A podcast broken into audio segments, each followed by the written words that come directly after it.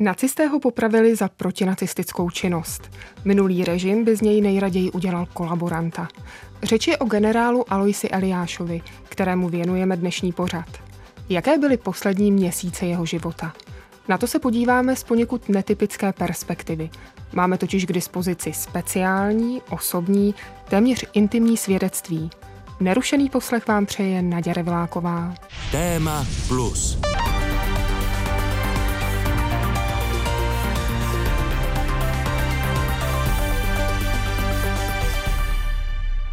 V následující hodině budeme hovořit o válce, o jejich hrdinech, o ztrátách i vítězstvích a také o smrti. A to do velké míry pohledem žen. I když je hlavním aktérem tohoto příběhu muž, vlastenec, válečný hrdina, generál Alois Eliáš. Nacisty zavražděný předseda protektorátní vlády.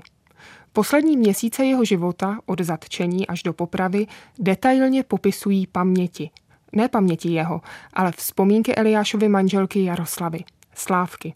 Psala je v době, kdy čekala, že rozsudek smrti nad jejím manželem bude každým dnem vykonán a modlila se, aby se tak nestalo.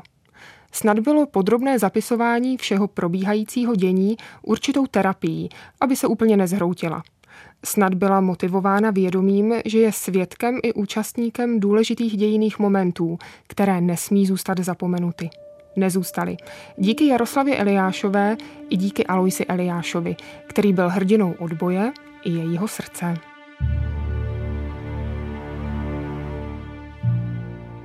Bylo sobotní ráno 27. září 1941. Snídali jsme jako obvykle po sedmé. Psi seděli každý z jedné strany u mého muže a čekali na každodenní příděl, kousek rohlíku s máslem. Po snídani jsme se rozloučili, Lešek poplácal psy a než opustil jídelnu, řekl mi, z kanceláře jsem přivezou obálku s dopisem. Kdybys šla z domu, dobře ji ukliď. Lešek byl jako vždy pečlivě ustrojen, měl šedé sportovní šaty, zelený klobouk s ozdobou ze slučích pírek. Přes ramena si přehodil Hubertus. Doprovázela jsem ho k autu a znovu jsme se rozloučili. Jeden ani druhý jsme nemohli tušit, že je to poslední odchod z domova. Jeho poslední den na svobodě. 27. září 1941 byl den, kdy po odvolání z Hitlerova pohledu nepříliš důsledného prvního říšského protektora Konstantina von Neuráta nastoupil na jeho místo nesmlouvavý a krutý zastupující říšský protektor Reinhard Heydrich. Zatčení ministerského předsedy Eliáše bylo to první, co ve svém úřadu provedl. Kdo byl Alois Eliáš? O představení osobnosti protektorátního premiéra jsem požádala historika Eduarda Stehlíka. Pokud se řekne Alois Eliáš, pro mě je to velice významná vojenská osobnost, muž, který za první světové války prošel československými legiemi v Rusku, ale především pak ve Francii, zúčastnil se bojů proti Polákům v roce 1919 na Těšínsku a v zápětí poté i na Slovensku proti maďarským bolševikům. Prošel celou řadou velitelských funkcí, absolvoval válečnou školu v Paříži a patřil mezi velice významné vojenské diplomaty. On se podílel na počátku 30. let jako vojenský poradce Edvarda Beneše, tehdy ministra zahraničních věcí, na jednání Společnosti národů o odzbrojení v Ženevě a tam mimochodem se vytvořil celou řadu známých i mezi zahraničními státníky, mezi jinými třeba velice dobře poznal Konstantina von Neurata, pozdějšího prvního protektora v Čechách a na Moravě. No a konec první republiky pro Eliáše bylo velitelský post velitele pátého sboru v Trenčíně, kde působil až do Míchovské dohody. Krátce předtím byl odvolán před vyhlášením mobilizace do Prahy, kde zastupoval Jana Sirového ve funkci ministra národní obrany. Právě Jan Sirový zároveň vykonal funkci vlastně premiéra Československé republiky. A Eliáš zůstal potom, řekněme, v té státní sféře, stal se ministrem dopravy ve vládě Rudolfa Berana a tuhle funkci zastával až do 27. dubna 1939, kdy byl jmenován premiérem vlády protektorátní. Jak se takový člověk, vlastenec a vlastně bývalý legionář mohl stát tím prvním protektorátním premiérem? Vždyť to samo o sobě už trochu napovídá, že asi Němce, nacisty nevítal z praporky s hákovými kříži. To rozhodně ne. Je tam samozřejmě otázkou, proč padla volba na Eliáše. Já si myslím, že jeden z důvodů byl ten, že on měl opravdu extrémně dobré vztahy s prezidentem Emilem Háchou a Hácha měl v Eliášovi schopnou oporu brzdit některé garanizační snahy Němců, brzdit některá represivní opatření vůbec vůči obyvatelstvu.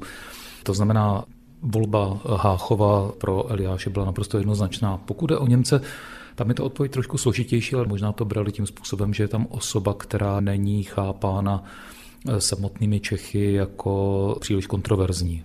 Jim šlo o to, aby tady nedošlo k nějakému povstání, k nějakým eh, bouřím a podobně.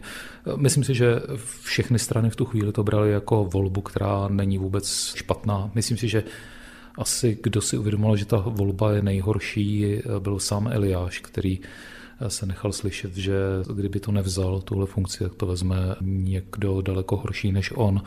Na druhou stranu si velice dobře uvědomoval, že to bude opravdu jízda na tygru, která z největší pravděpodobností skončí tragédií. Pro Eliáše samotného to opravdu tragédií skončilo. Vlastně ta tragédie začala nástupem Heidricha, protože stejný den, jako nastoupil Heidrich do funkce zastupujícího říšského protektora, tak byl Eliáš zatčen. Proč to načasování bylo právě takovéto? Osobně si myslím, že jestliže něco měli Němci fantasticky zmáknuté, tak byl PR.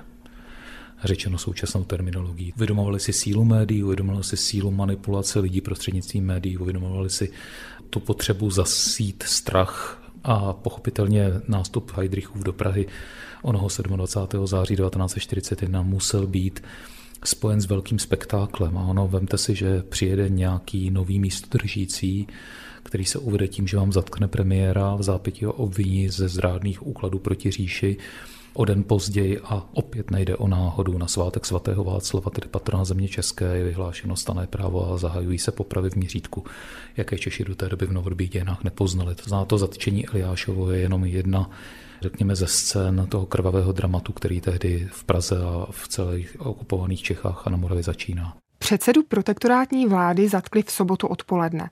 Po třetí hodině dorazilo gestapo také do jeho vily na pražské Hanspaulce. Začala domovní prohlídka. Paní Eliášová na její zahájení ve svých pamětech vzpomíná následovně.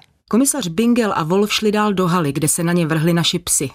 Oba hrdinové uskočili do přecíně a rychle za sebou přibouchli dveře. Druzí vytahovali revolvery a cvakali kohoutky. Zavřete si ty bestie, řekl mi hrubě jeden z nich. Vešla jsem do haly a psi ještě více poštvala. V rychlosti jsem na kousek papíru napsala adresu svého bratra, doktora Zdeňka Kosáka a odevzdala jej vlastičce s požadavkem, aby mu vyřídila, co se u nás děje. Doplňme jen, že vlastička neboli Vlasta Fárková byla kadeřnice, která pravidelně docházela Jaroslavu Eliášovou česat. Zatímco Alois Eliáš podstupoval výslechy, jeho žena se trvávala ve vile, kterou pročesávalo gestapo od komínu až po sklep. Nebylo co najít. Eliáš už dlouho tušil, že se kolem něj stahuje smyčka, proto u sebe nic kompromitujícího nenechával. Věděla jsem, že hledají vysílačku.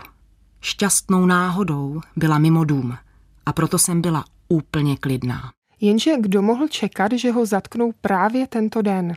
Na psacím stole ležela zalepená obálka z předsednictva vlády. Muž mi ráno připomínal, abych ji dobře hlídala. Teď jim padla do ruky jako první. Komisař se na ně pozorně podíval a položil ji na prostřední stůl. Co mám dělat, jak se obálky zmocnit? Ovývala jsem se novinami, jako by mi bylo horko a pak jsem je nepozorovaně položila na obálku. Když byli všichni zaujati hledáním ve starožitných sekretářích, vzala jsem noviny i s obálkou a položila je na prohlédnutý psací stůl.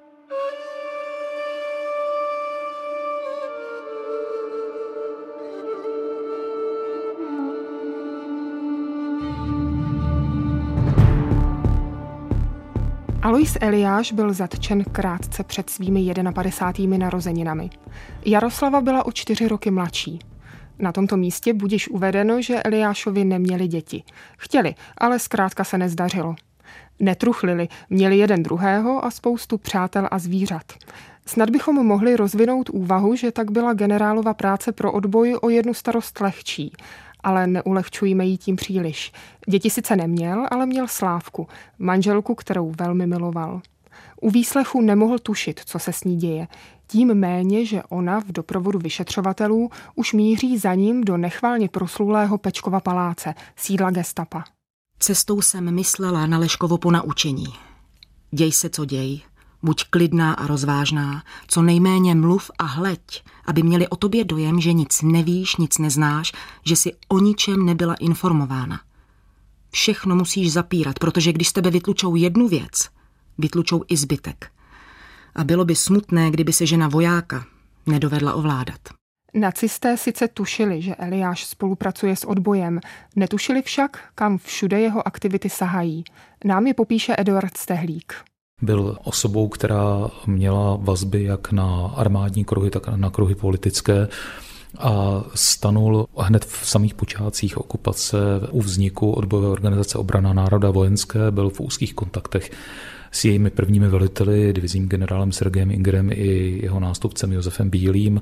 Vytvořil si vlastní štáb vojenský, ve jeho čele byl plukovník generálního štábu František Havel, vlastně takový štáb, který připravoval pro něj informace a stejně tak při prezidiu ministerské rady bylo vytvořeno speciální skupina tzv. spravodajských důvěrníků, což byli bývalí důstojníci, kteří schromažďovali opět informace důležité nejen pro Iláše samotného, ale i pro náš exil ve Francii a ve Velké Británii. To znamená, on se pohyboval, řekněme, v těchto složkách, ale pochopitelně byla tam vazba na politiky, to znamená ústřední vedení odboje domácího petiční výbor věrně zůstaneme, obec vlastně Sokolskou v odboji a celou řadu dalších.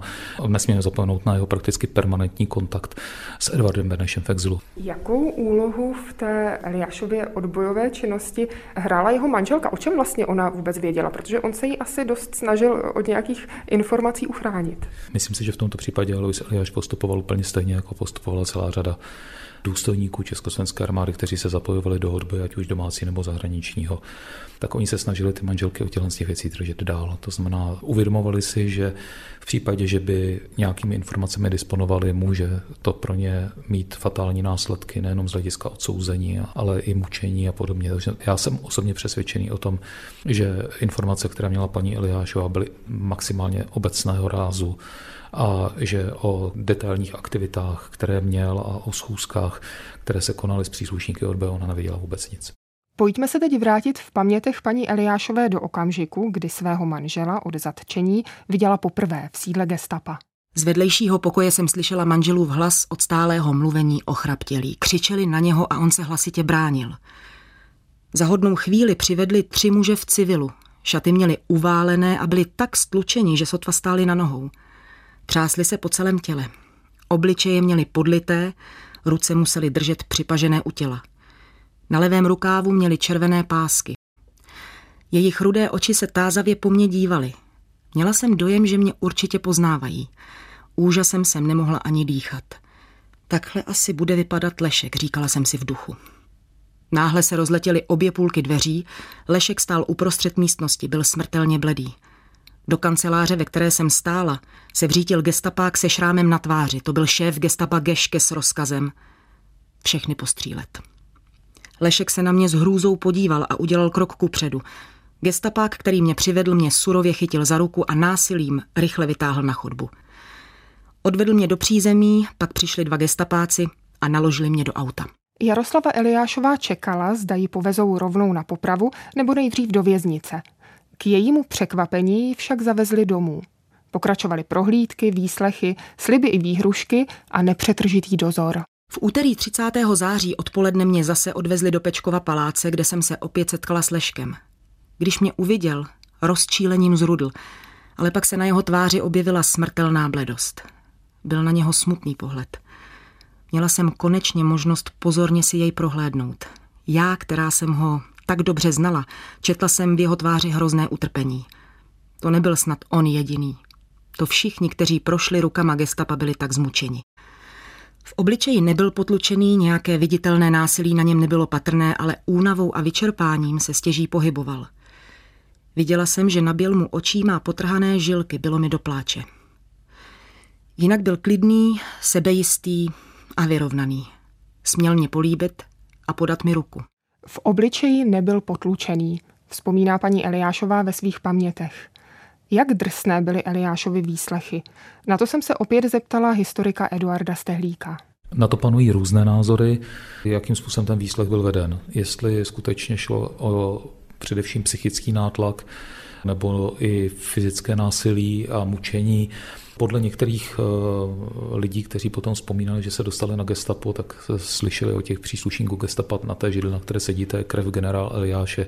Neexistují informace o tom, že by byl mučen, nicméně rozhodně ten nátlak na něj byl brutální a, a myslím si, že se spíš nesl v té podobě toho psychického nátlaku, vyhrožování, že v případě, že nebude ochoten nějakým způsobem gestapu jít na ruku, tak eh, to může mít za následek třeba hromadné popravy příslušníků eh, buď odboje nebo civilistů. Co však víme, tak rozhodně od něj se neodvíjí žádná linie zatýkání jeho spolupracovníků. To znamená, dá se předpokládat, že Eliáš, a je jedno, jestli pod tím psychickým nátlakem nebo pod nátlakem fyzickým, nikoho ze svých spolupracovníků neprozradil, protože nikdo z nich zatčen nebyl. A co se týče paní Eliášové v tomto směru, protože v těch pamětech ona popisuje ty své výslechy poměrně podrobně, ale z toho vyplývá, že na ní nikdo nevstáhl ruku. Čím to mohlo být, že paní Eliášová měla takové celkem prominentní postavení, i včetně toho, že mohla manžela navštěvovat? Myslím si, že tady opravdu sehrává roli to, že byla manželkou premiéra. Přestože šlo o premiéra, který byl obviněn z vlasti zrádných věcí proti říši, byla stále tou v první dámou protektorátu. To je jeden důvod, a myslím ten nejpodstatnější. A další je ten, že ať už na základě výpovědí generála Eliáše nebo jí samotných gestapo dospěl poměrně brzy k názoru, že ona o těch věcech informovaná není a neměli ani důvod proti ní násilí používat. Navíc musíme říct si opravdu, že v rámci gestapa pochopitelně působili muži, kteří byli používáni k použití těch nejbrutálnějších a nejodpornějších výslechových metod.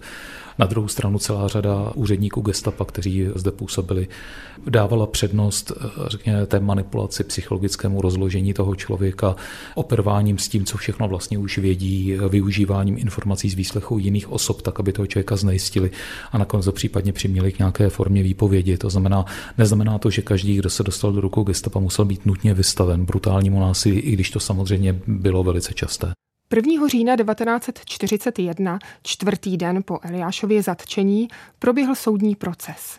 Není tedy pochyb o tom, že musel být připravený předem. Bez zesporu stejně jako nástup Heidricha do Prahy je svázán s oním svátkem našeho světce, tak i veškerá další opatření, včetně prohlášení protisk, tiskových zpráv a dalších věcí. To byla záležitost, která se připravovala dlouho před 27. zářím. Je zapotřebí si uvědomit, že Němci po obsazení Francie, tak jim v Paříži padl do rukou část archivu Československého národního výboru, ze kterého jednoznačně vyplývalo, že Eliáš je v kontaktu se zahraničním odbojem, to znamená, proti němu byl dostatek materiálu, který mohli Němci využít a bylo jasné, že půjdou tímto směrem. Navíc opravdu Nebylo obvyklé, aby v jakékoliv okupované zemi, kde navíc se Němci tvářili, že jsme pod jejich ochranou a že to vlastně žádný odboj není, že, že Češi aktivně pracují ve prospěch říše, tak ta situace, kdy je najednou zatčen premiér, obviněn z takovýchto věcí a odsouzen k smrti, nebyla obvyklá, ale o to mělo mít větší dopad vlastně dovnitř do protektorátu a svým způsobem i navenek. Nacisté se postarali o to, aby se na veřejnost dostaly všechny potřebné informace, tedy ty, které se jim hodily. O rozsudku se tak dozvěděli i posluchači protektorátního rozhlasu. 2. října uveřejnil denní tisk protektorátu úřední zprávu, že bývalý předseda protektorátní vlády Alois Eliáš byl prvním senátem Lidového soudu pro nadržování nepříteli a přípravu velezrady odsouzen na smrt.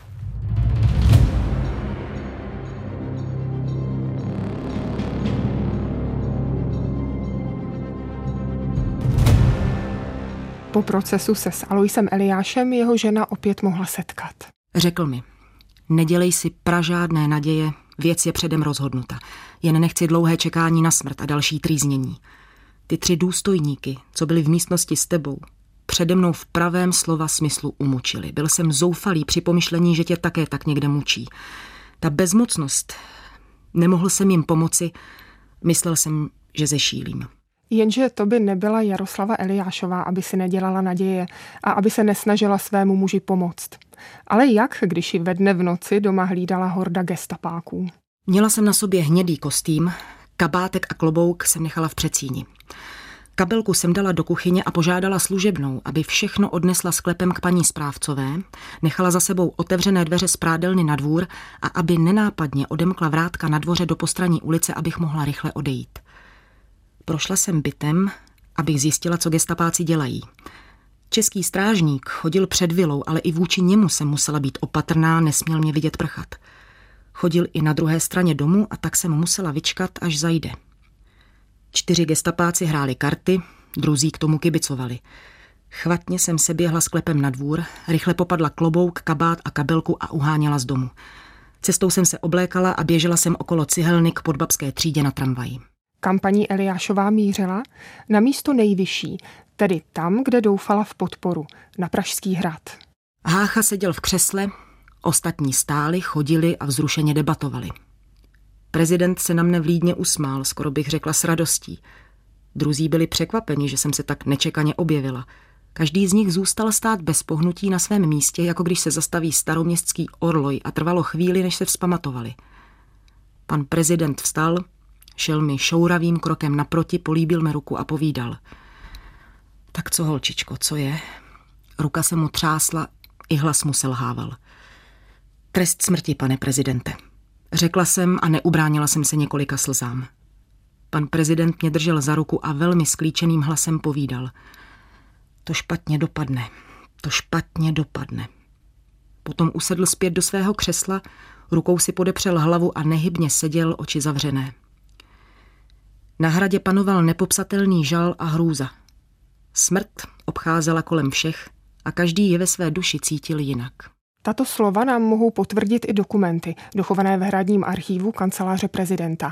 Dne 1. října pozdě odpoledne dostavila se choď bývalého ministerského předsedy inženýra Aloise Eliáše k panu státnímu prezidentovi a oznámila mu, že její manžel byl Volksgerichtem odsouzen k smrti.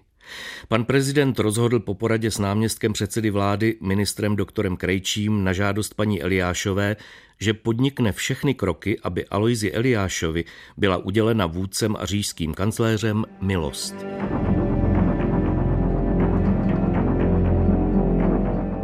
Ještě za přítomnosti paní Eliášové dorazil na hrad také rozsudek s kopií Eliášova prohlášení, jeho údajným vzkazem k národu.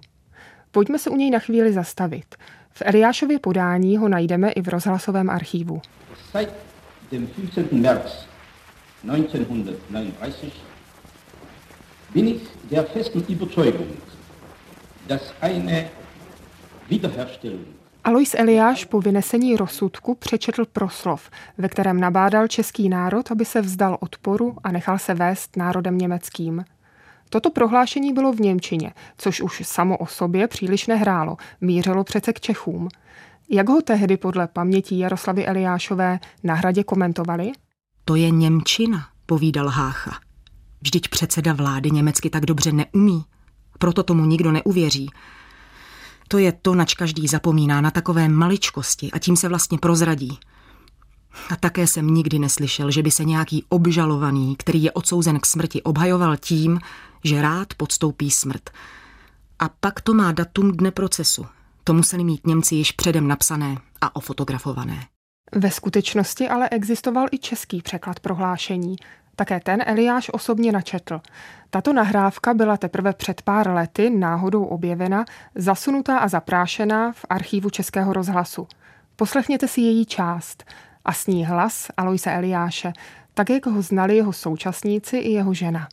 Hlas, kterým k ní promlouval při jejich posledních setkáních, i když obsah jeho slov byl dost odlišný. Cítil a cítím se stále dobrým Čechem.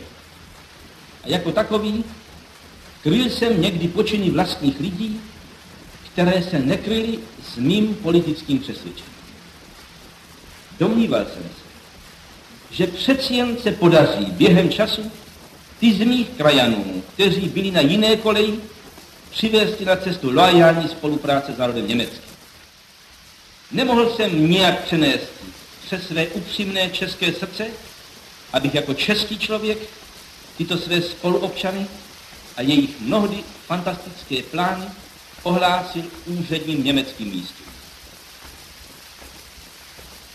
Vím dobře, že jsem přitom jednal protizákonně, že prohřešil jsem se proti svým úředním povinnostem a že jako bývalý ministerský předseda musím se i z toho zodpovídat, že během mého úředního působení staly se věci, které nebyly v souladu s mým politickým přesvědčením a k jejíž zabránění nenašel jsem sám dosti sil.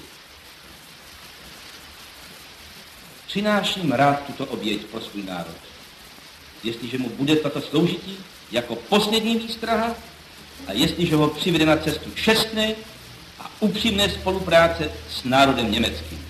A co na Eliášovo prohlášení říká historik Eduard Stehlík? To celé prohlášení je opět pr záležitost nacistické propagandy, to znamená, je zapotřebí tady předvést, že i takový člověk, jako je protektorátní premiér, bývalý generál, se nakonec skloní před nacistickou říši a vyzývá lidi k tomu, aby vlastně pilně pracovali a nevzdorovali a podobně. Je otázkou, co k tomu Eliáše přimělo. Já se přikláním k tomu názoru některých mých kolegů, že byl skutečně pod brutálním tlakem, kdy mu bylo vyhrožováno, že v případě s podobným prohlášením nevystoupí, tak to bude za následek hromadné popravy lidí a, a vzhledem k tomu, že už mezi tím měl informace o tom, co se začalo dít a kolik lidí bylo zastřeleno a, a i jeho nejbližších přátel, tak podle názoru samozřejmě o Němcích neměl vůbec žádné iluze, takže předpokládal, že mohou své hrozby splnit, takže v tomhle vyhověl, protože se domníval, že bude chránit ty, kteří by mohli nadstanou na popravišti.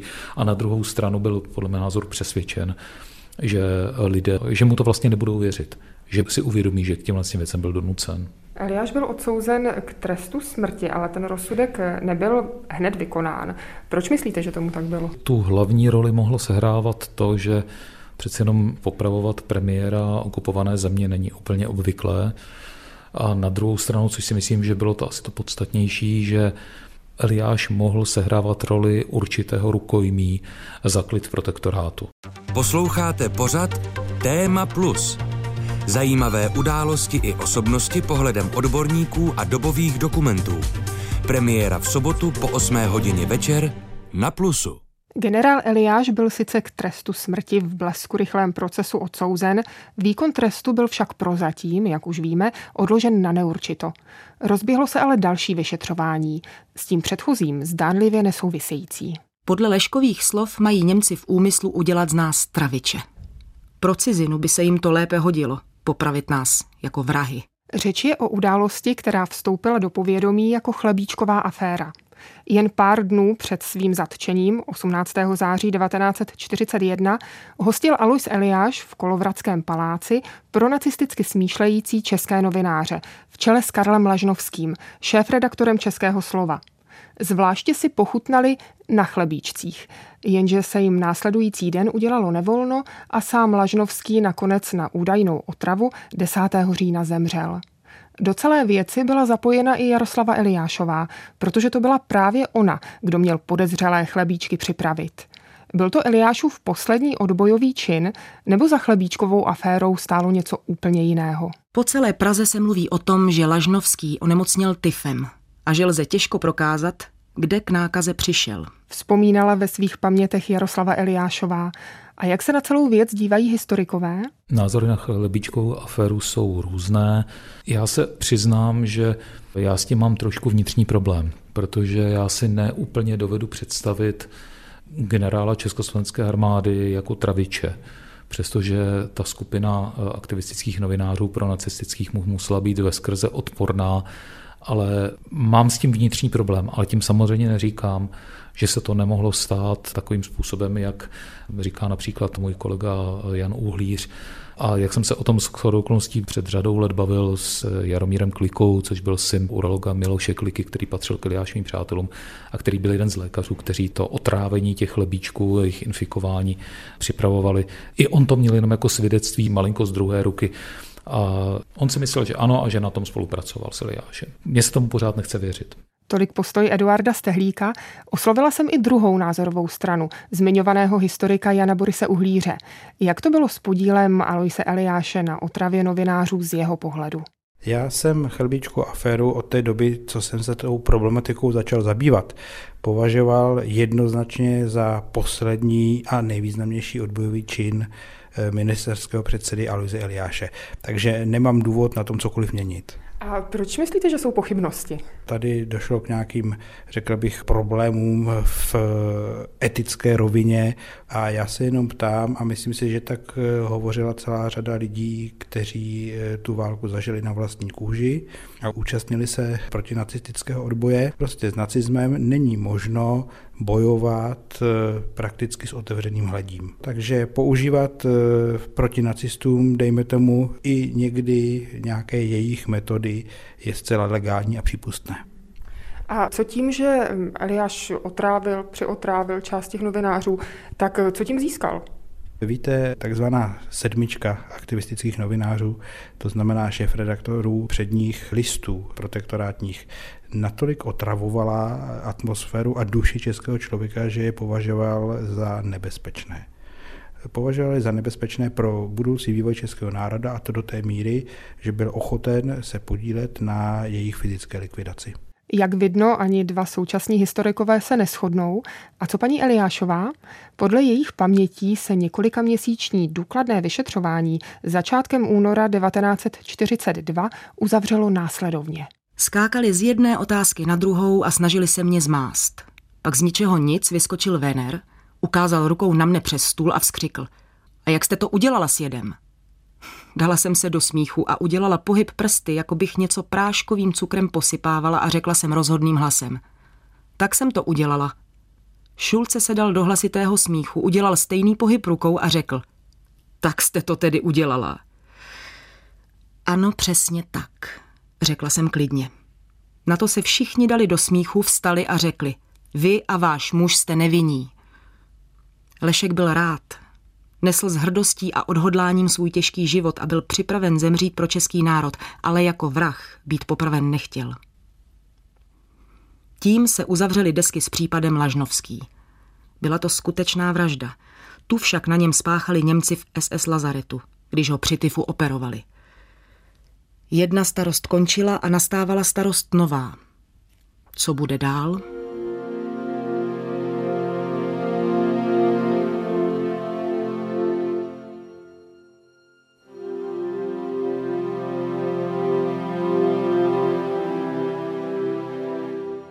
Co bylo dál? Dny, týdny i měsíce postupně plynuly. Heidrich svůj úřad vykonával svědomitě. Alois Eliáš musel čelit novým informacím, které nacisté získávali od pochytaných a zmučených odbojářů.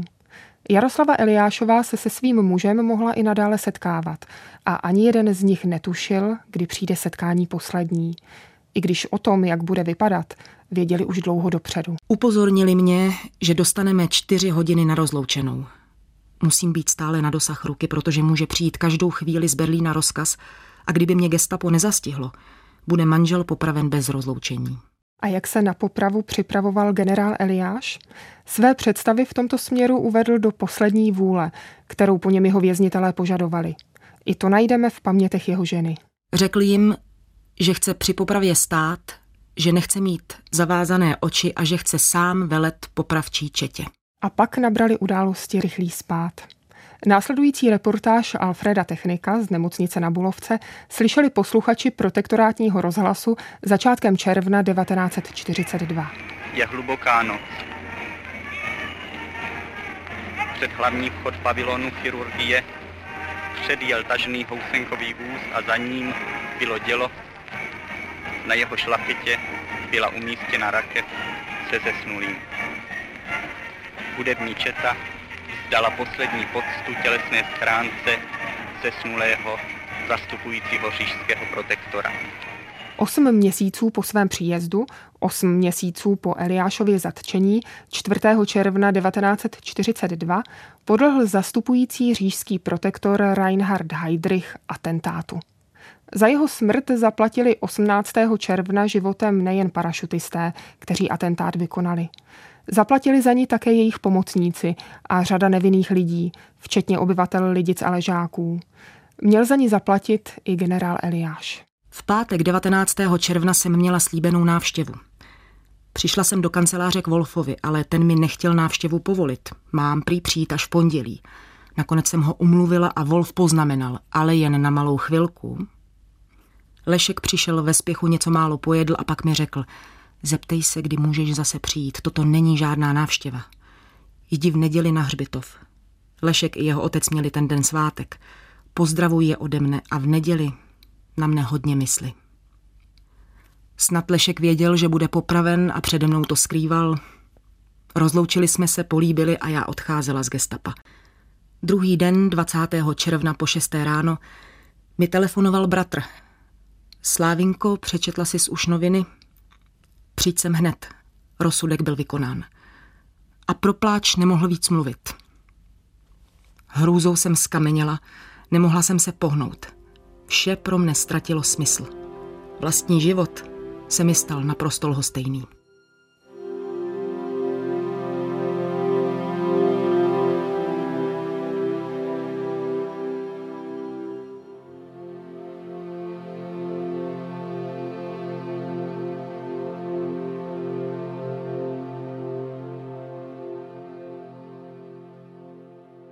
Po našem krátkém setkání na gestapu byl Lešek odveden na Pankrác, svlékl se a asi k šesté hodině přišel Zopa, velitel Pankráce, a řekl mu, aby se připravil. Lešek i hned pochopil, že jde na popravu a řekl Zopovi, also fertig, was? Eliáš odcházel z Pankráce v 18 hodin 17 minut, opouštěl celu klidným, vyrovnaným krokem. Kdo rozhodl o tom, že Eliáš vyváží život Heidricha i svým životem? S touto otázkou jsem se opět obrátila na historika Eduarda Stehlíka. Podle informací, které mám k dispozici, byla to skutečně poprava na přímý rozkaz říšského vedoucího SS Heinricha Himmlera jako msta za smrt Heidrichovu a podle mého názoru i to vystupňování toho psychického nátlaku na širší veřejnost v souvislosti s pátráním po těch, kteří atentát uskutečnili. To znamená, nikdo si není jistý svým životem a ten psychický tlak a to ohromení je tady obrovské. Do toho ještě přichází zpráva o popravě premiéra. Já si myslím, že v tu chvíli to byl ze strany těch Němců určitá euforie těch krvavých represálí, a kdy chtěli teda předvést nejenom nám, ale celému světu, čeho jsou schopni. Měla ta poprava Eliáše větší význam pro postavení Československa v té zahraniční politice, tedy z hlediska exilové vlády, protože i sám Beneš to po válce paní Eliášové říkal, asi jí tím chtěl trošku potěšit, ale úplně to nezafungovalo. Musíme si uvědomit, že Eliáš byl jediným ministerským předsedou na cestě okupované země, který byl popraven pro odbojovou činnost. A pochopitelně z tohoto hlediska pro naši politickou reprezentaci v zahraničí to sehrávalo významnou roli mohli argumentovat tím, podívejte se, tam nejenom, že národ jde proti Němcům, ale dokonce i ti vedoucí představitelé, včetně těch nejvyšších premiéra, jsou ve spolupráci s odbojem a vlastně nesmířili se s okupací, nesmířili se s tím, co se u nás děje a aktivně proti Němcům bojují. Myslím si, že jako argument to pro Edvarda Beneše musela být úplně vynikající věc.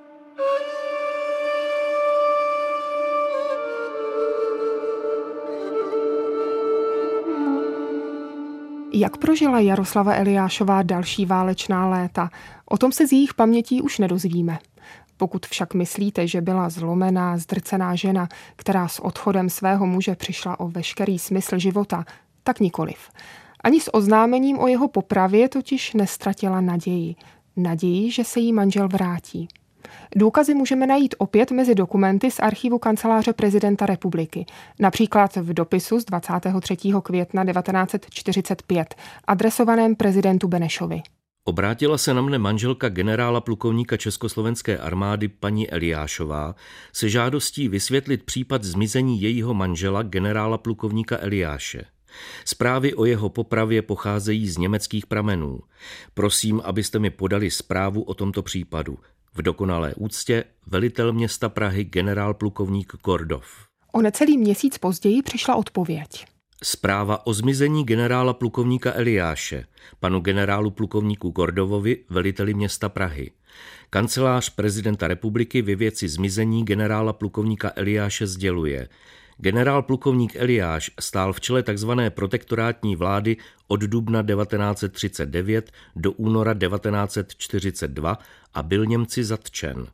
Po přechodném věznění v protektorátě byl dopraven do jednoho z koncentračních táborů v Německu a tam roku 1942 popraven. Pokud se nám podařilo zjistit, zprávy o popravě generála plukovníka Eliáše odpovídají pravdě. Jest sice pravda, že generál Eliáš stál v čele tzv. protektorátní vlády ale současně vyvíjel ilegální činnost a prokázal našemu státu platné služby. To byl skutečný důvod začení generála plukovníka Eliáše. Jak se zdá, mnoho pravdy na tom, co v odpovědi generálu Gordovovi zaznělo, není, protože v tom případě by všechno bylo úplně jinak. Tady si myslím, že ta hlavní věc je opravdu nedostatek informací. Je to bezprostředně po osvobození, nebylo úplně jasné, co se stalo. Ale musím v této souvislosti říct, že to zdaleka není jenom případ Eliášův. Celá řada rodin těch mužů, kteří byli zatčeni gestapem a v průběhu okupace popraveni, často vysocí důstojníci Československé armády v hodnostech generálu, plukovníku, podplukovníku, tak jejich rodiny se opravdu chytali jakékoliv naděje. Domnívali se, že celá ta záležitost toho hromadného vraždění těch poprav třeba nebyla pravda. Že třeba ti lidé jsou skutečně někde drženi jako rukojmí, že to mělo být jenom, řekněme, šokovat tu veřejnost a upínali se k tomu, že to snad nikdo nemohl ani v tomto rozsahu takové obrovské množství poprav realizovat. Vím od celé řady těch rodin, ať už je to rodina podplukovníka Mašína, nebo další, že chodili ty děti s matkami čekat na nádraží, když se vraceli vězni z koncentračních táborů a byli ty své otce vyhlížet. Takže není to jenom případ paní Eliášové, je to možná zoufalá snaha si namluvit, že ten nacistický režim nebyl tak krvavý a brutální, jak se pak nakonec ukázalo, že ve skutečnosti byl.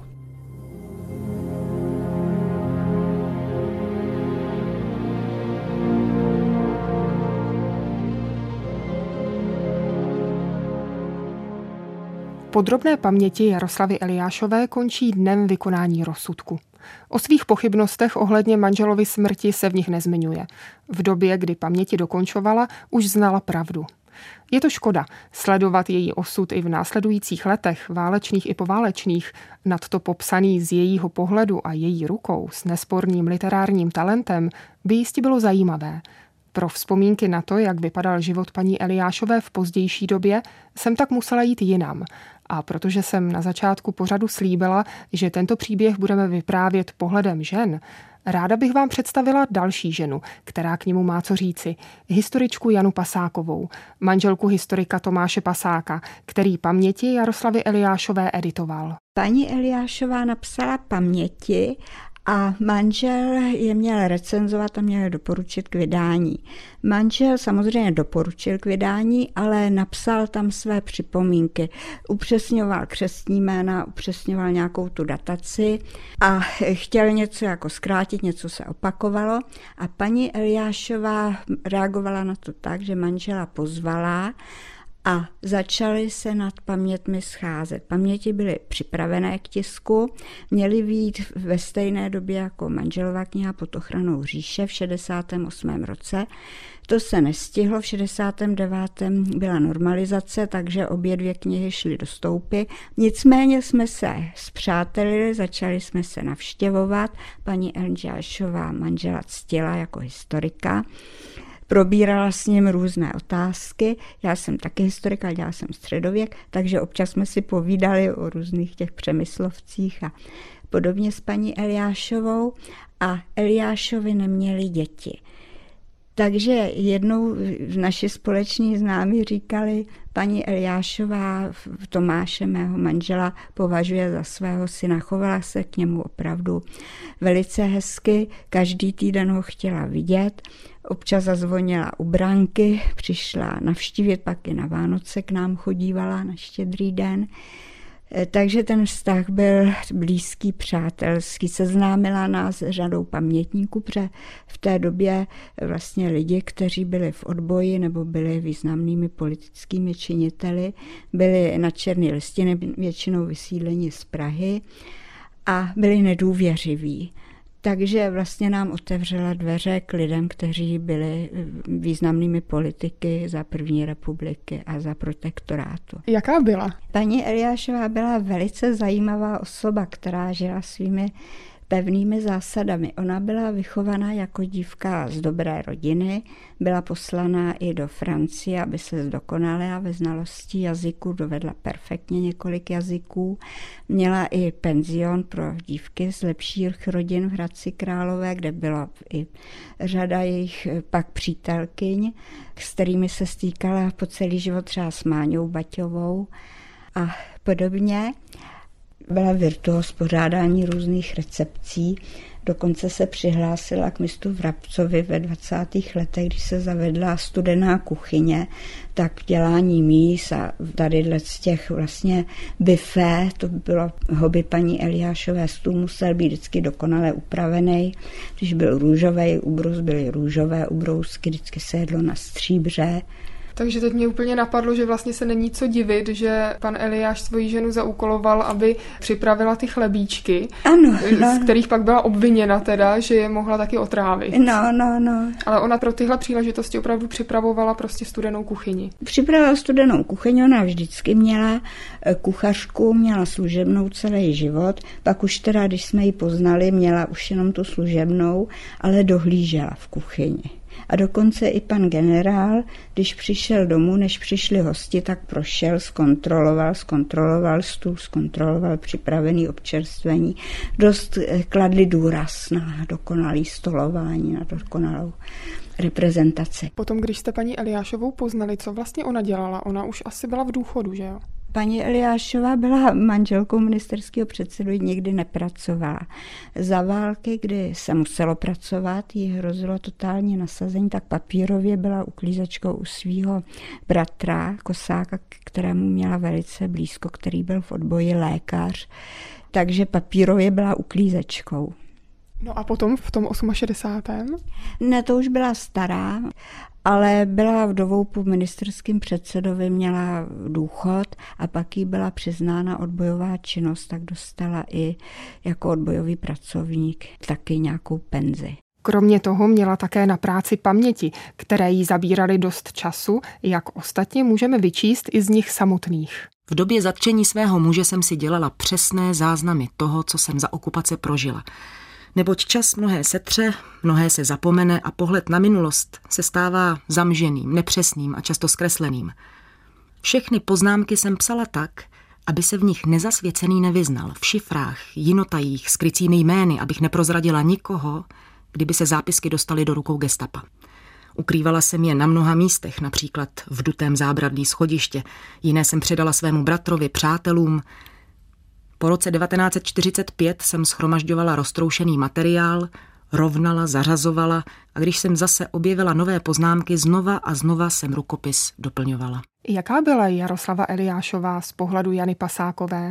Paní Eliášová byla velice věcná, neustále četla nějaké odborné knížky, sledovala zahraniční rozhlas, dokonce v několika zahraničních stanicích. Beletry tu moc nemusela, to celkem považovala za ztrátu času, televizi vůbec ne. A neustále se vracela k pamětem a k tomu, co prožila jako manželka generála československého. V Ženevě s ním pobývala, byla výborná řidička, tak třeba vyprávěla, za jak dlouho stihla z Prahy do Curychu nebo do Ženevy. Ráda vzpomínala na svůj život. A taky vlastně chovala pejsky pořád. Chovala pejsky a dokonce i občas se tam objevilo nějaké jiné zvířátko. Měla třeba najednou králíčka, ale ten nakonec byl vyhoštěn, protože se naučil čistotě. Tvrdila, že ve Francii jsou králíčci jako pejskové nebo kočičky a chodí na svý místečko. Když to paní Eliášovi se nepodařilo vychovat takhle králíčka, tak nakonec skončil v králíkárně. Kočičku taky, ta již krábala nábytek, tak taky darovala, ale dokonce vyprávěla, jak jednou přinesla opičku domů, ale ta musela taky z domu, protože se nějaká to byla ta malá, co se houpala na lustru a na záclonách a podobně, ale byla divoká. Když někdo chytil, tak ho kousla, tak když asi po třetí kousla pana generála Eliáše, tak musela z domu. Pak jednou přinesla krokodýlka, taky nevím, jak k němu přišla za života pana generála. Zase generál Eliáš si sedl ke stolu a kousl krokodýl, tak krokodýl musel taky pryč. No, měla velmi blízký vztah ke zvířatům. Téměř každý rok jsme s ní jezdili do zoologické zahrady a tam byla nesmírně spokojená. Paní Eliášová měla vlastně tu výhodu, že se mohla s manželem stýkat i v době, kdy už byl odsouzen a kdy tedy byl v pankrátské věznici, tak se mohla stýkat na těch vyšetřovnách, nevím jestli i přímo v té pankrátské věznici. Ale každopádně vyčetla jsem z jejich pamětí, že jí vyšetřovatel slíbil, že až bude rozhodnuto o tom, že má být Eliáš popraven, tak paní Eliášova ještě dostane příležitost ho naposledy vidět. A k tomu potom nakonec nedošlo. Nakonec ona už se jenom dozvěděla, že byla poprava vykonána, že byl rozsudek vykonán. Vzpomínala někdy na tento okamžik, kdy se vlastně s manželem nemohla rozloučit? No, vzpomínala, ona dokonce tomu ani nevěřila, že byl popravený. Ona byla dlouho přesvědčená, že to byl jenom tah nacistu a že Eliáš je pořád jako to rukojmí eh, někde držený. Dokonce po válce dostala nějaké zprávy, že Eliáš se vrací z koncentráku nebo z vězení z Německa a že mu má jet naproti, takže ona na něj čekala v Chebu. Dojela do Chebu a tam na něj čekala. Určitou dobu po válce ještě tomu nevěřila, že byl popraven, nebo doufala. A co rozhodlo o tom, že tomu uvěřila? Protože se v tom 45. nakonec nevrátil. 27. září 1941 bylo posledním dnem Leškovy svobody. Byla to schoda okolností, že týžden 27. září, ale po pěti letech, mě zavolali do pohřebního ústavu na staroměstském náměstí, kde mi byla oficiálně předána urna s leškovým popelem. Bylo to smutné shledání a bolestný návrat domů po pěti letech. Generál Píka a já jsme odváželi urnu s leškovými ostatky domů. Snažil se jí někdo z té její vily vytlačit? Opakovaně několikrát, už za války to zkoušeli Němci, jenomže paní Eliášová, která byla ze zámožné rodiny v Čáslavi, měla nějaké domy, a renty, tak měla na vile hypotéku, kterou nesplatila, záměrně nesplácela, nedoplatila, i když by to pro Eliášovi nebyl problém. Takže Němci o vilu, na který byla hypotéka, zájem neměli, to okamžitě nějak banka, jak se začaly zajímat o vilu, tak hned se ozvala, to měla paní Eliášová zřejmě nějak pojištěný a po válce zase se tam chtěli nastěhovat různí zasloužilí komunisti a to paní Eliášová nám líčila, jak vlítla na ulici do prostřed ulice a začala ječet, křičet, udělala scénu, že vdova po popraveným je vyhazovaná na ulici, otvírala se okna. Tady na Hanspalce žilo hodně důstojníků, hodně důstojnických rodin nebo ministerských pracovníků, znali se, tak okamžitě se otvírala okna, lidi vycházeli na ulici a úřednice velice rychle utekly. Asi dvakrát nebo třikrát došlo k nějaké té akci pokusu, pak už měla klid. Jaroslava Eliášová schraňovala urnu s ostatky generála Eliáše v jejich vile na čestném místě až do své smrti v roce 1981. K urně jejího manžela pak přibyla i urna její. Obě v následujících letech opatrovali manželé Pasákovi. V roce 2006 byli Alois a Jaroslava Eliášovi slavnostně pohřbeni v Národním památníku na Pražském Vítkově.